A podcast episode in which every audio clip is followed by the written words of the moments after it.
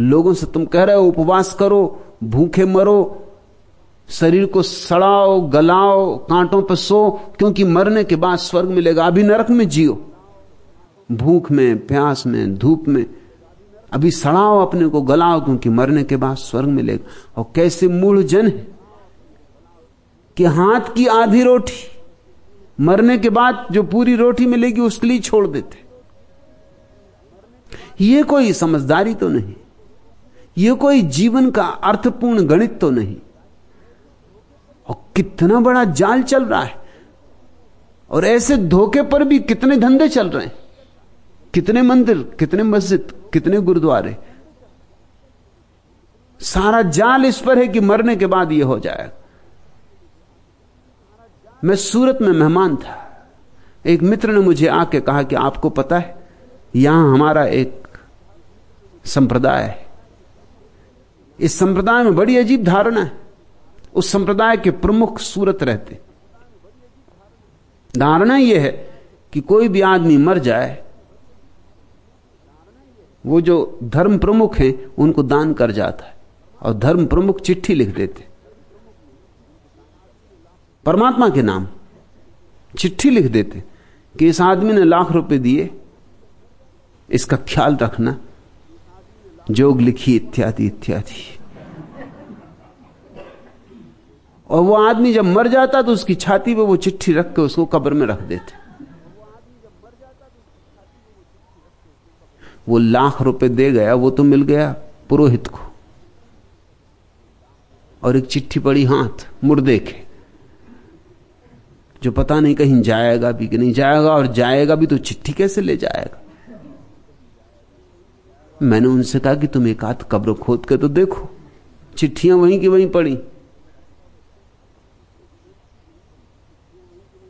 तब तुम्हें पक्का हो जाएगा कि चिट्ठी कहीं नहीं गई, चिट्ठी यहीं पड़ी। उन्होंने कहा यह बात तो हमें ख्याल भी ना आई। मगर कब्र खोदना ठीक बात नहीं है। ये तुम्हारी मर्ज़ी, पर मैंने कहा, तुम कब्रें खोद के देख लो, सब चिट्ठियाँ मिल जाएँगी तुम्हें भाई। आदमी अपने शरीर को नहीं ले जा सका, चिट्ठी ले जाएगा। मगर धोखे चल रहे हैं। मरने के बाद सच्चा धर्म कहता है, अभी यहीं। मैं तुमसे कहता हूँ, आनंद यहाँ उपलब्ध है। नृत्य यहीं हो सकता है और अभी हो सकता है। तुम कल पर क्यों टाल रहे हो? कहीं ऐसा तो नहीं है? कि तुम भी दुख के साथ इतने जुड़ गए हो कि तुम्हें भी यह भरोसा नहीं आता कि आज हो सकता है। तुम्हें भी यही पक्की बात लगती कि मरने के बाद होगा। तुम दुख के इतने आदि हो गए हो कि जो तुम्हें सुख की बात कहता है, लगता है झूठ ही कहता होगा। सुख और हो सकता है कहीं।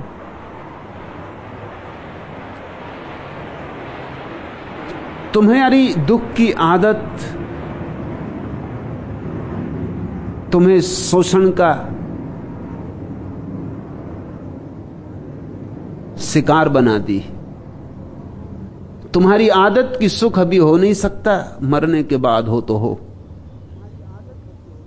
रास्ता मिल गया पंडित पुरोहित मौलवी को कि तुम्हें स्वर्ग के बाद के सुंदर सपने दिखा दे और तुम्हें लूटता रहे। तिलोपा कहते हैं, इसी जीवन में तुझे सिद्धि प्राप्त होगी और मोक्ष भी।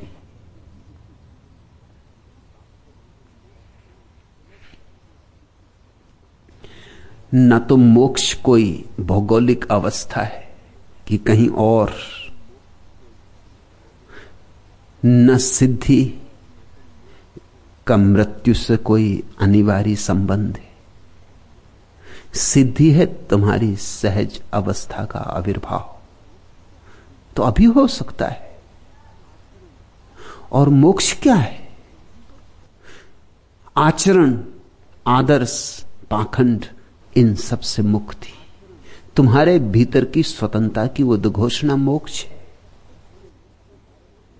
वीणा मौजूद है। शायद तार थोड़े उलझे हो तो सुलझा लो, कि तार थोड़े ढीले हो तो कस लो, कि ज़्यादा कसे हो तो थोड़े ढीले कर लो। किसी सत्संग में बैठ के अपनी वीणा को संभल जाने दो और गीत उठेगा। मैंने गीत कहाँ गाया है? अपने ही नीरस जीवन में मैंने नव उल्लास भरा है। अपने सुने प्राण विपिन में प्री मैंने मधुमास भरा है। अपनी ही वीणा के उलझे तारों को बस सुलझाया है। मैंने गीत कहाँ गाया है? नहीं मुझे संकोच की मेरी भाषा में कुछ जान नहीं है। नहीं मुझे संकोच की भावों पर सुंदर परिधान नहीं है। नहीं जगत के लिए लिखा है। अपना ही मन बहलाया है। मैंने गीत कहाँ गाया है? तुमने ही मेरी खुशियों को आँसू पी जाना सिखलाया, तुमने ही अंतर के स्वर को ओंठों पर आना सिखलाया, तुमने जो कुछ सिखलाया था, मैंने उसको दोहराया है। मैंने गीत कहाँ गाया है? तुम जरा समझ जाओ, परमात्मा तुमसे गीत गाए। अपने ही नीरस जीवन में मैंने नव उल्लास भरा है। नाचो उमंग से भरो, उत्साह से भरो। अपने सुने प्राण विपिन में प्री मैंने मधुमास भरा है। भीतर उठेगा बसंत बाहर की ऋतुएँ वृक्षों पर आती। तुम्हारी ऋतु भीतर आने वाली। अपने ही वीणा के उलझे तारों को बस सुलझाया है। मैंने गीत कहाँ गाया? गीत गाना ही नहीं पड़ता। बस तार सुलझ जाएँ कि गीत गाया जाता है। कोई अपूर्व कोई अनजान हाथ, कोई अलौकिक हाथ तुम्हारी वीणा पर अपनी उंगलियों को छेड़ देता है। यही है सिद्धि, यही है मुक्ति। और जो यहाँ नहीं है, वह कहीं भी नहीं और जो यहाँ है, वह सब जगह है। जिसने जीते जी जीवन का अर्थ समझा, वो मरते मरते भी जीवन का अर्थ समझेगा, मर के भी जीवन का अर्थ समझेगा। जो तुम मृत्यु के बाद पाना चाहते हो, उसे आज पालो। तो ही मृत्यु के बाद पा सकोगे, क्योंकि तुम तो तुम ही रहोगे। कौआ पूरब से पश्चिम जाए, कि पश्चिम से पूरब जाए काउ काउ ही करता रहेगा। तुम तो तुम ही रहोगे, मरने से ही क्या हो जाएगा? यही मन, यही अहंकार, यही रोग, यही बीमारियाँ लेके तुम नई देह में प्रवेश कर जाओगे। नहीं, कुछ भी ना होगा मरने से। मृत्यु नहीं, जीवन को बदलना है।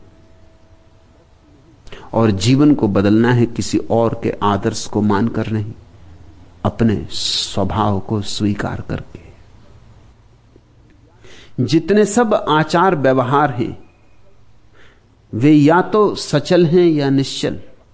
सचल, निचल, जो सयाचार किंतु शून्य निरंजन सकल विकल्पों से रहित है, उसका विचार नहीं करना चाहिए।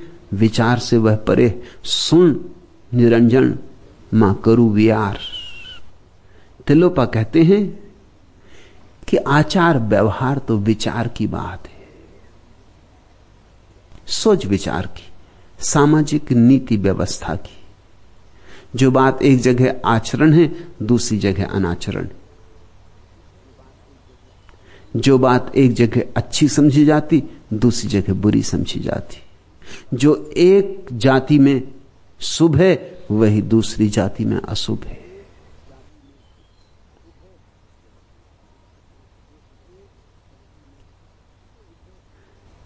एक किताब परसों आई मेरे पास।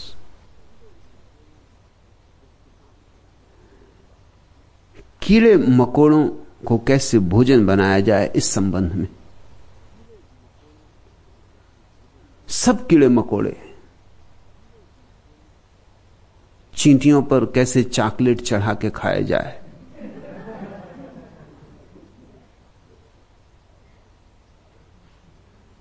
और तितलियों को कैसे सुखा के और तला जाए। किताब का नाम ही है, बटरफ्लाई बटरफ्लाई। विवेक उस किताब को पढ़ने लगी तो उसे बहुत घबराहट हुई। उसका नाम ही ऐसा है। अंग्रेज़ी में तो बटरफ्लाई। तब कहते हैं, जब तुम्हारे पेट में हड़बड़ी मच जाए तो कहते हैं बटरफ्लाई।